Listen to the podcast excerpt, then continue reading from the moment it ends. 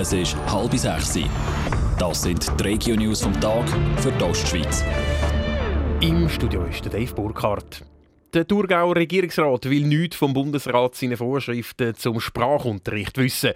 Der Bundesrat unterbreitet den Kantonen drei Vorschläge, wie sie die zweite Landessprache in der Primarschule sollen unterrichten sollen. Die Thurgauer Regierung lehnt die Änderungsanträge für das Sprachgesetz aber entschieden ab, wie er in der Vernehmlassungsantwort heute schreibt. Der Thurgau will das Französisch in der Primarschule abschaffen und den Unterricht in die Sekundarstufe verlegen.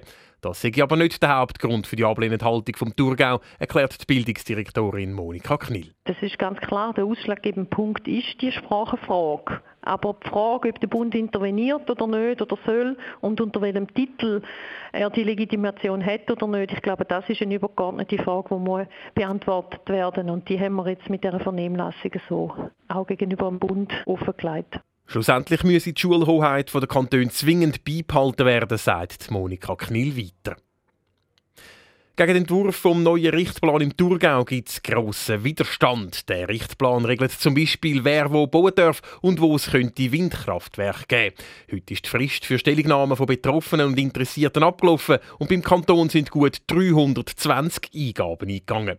Alle Eingaben würden jetzt sorgfältig analysiert, sagt Andrea Neff vom Thurgauer Amt für Raumentwicklung. Wir werden eine Auslegeordnung machen, schauen, welche Themen sind wie stark tangiert wie sind die für unterschiedlichen Haltungen und vor dem Hintergrund werden wir dann ganz sicher eine Analyse machen und das auch auf der politischen Ebene zur Diskussion stellen. Lob für den Richtplanentwurf gibt es aus Umweltschutzkreis und von der Linken. Sie bezeichnen den Entwurf als Trendwende.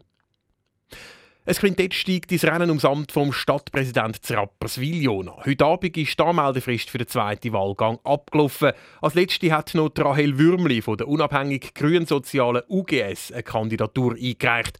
Schon bekannt sind die vom amtierenden Stadtpräsident Erich Zoller, Peter Göldi aus der Zollerpartei CVP, Martin Stöckling von der FDP und dem parteilosen Hubert Zeiss. Gewählt wird der Stadtpräsident von Rapperswil dann heute in einem Monat.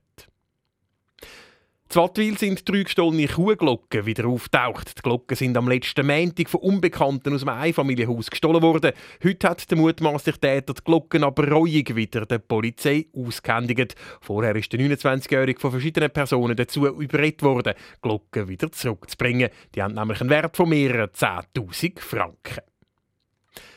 Zu Schachenberg ist heute am Mittag ein Dachstock von einem Haus in Brand geraten. Weil das Haus zurzeit im Umbau ist, ist zum Zeitpunkt des Brandausbruchs keine Person im Haus gewesen. Grund für den Brand waren sehr wahrscheinlich Schweißarbeiten heisst in einer Mitteilung von der St. Galler Kantonspolizei. Am Haus ist ein Sachschaden von mehreren hunderttausend Franken entstanden.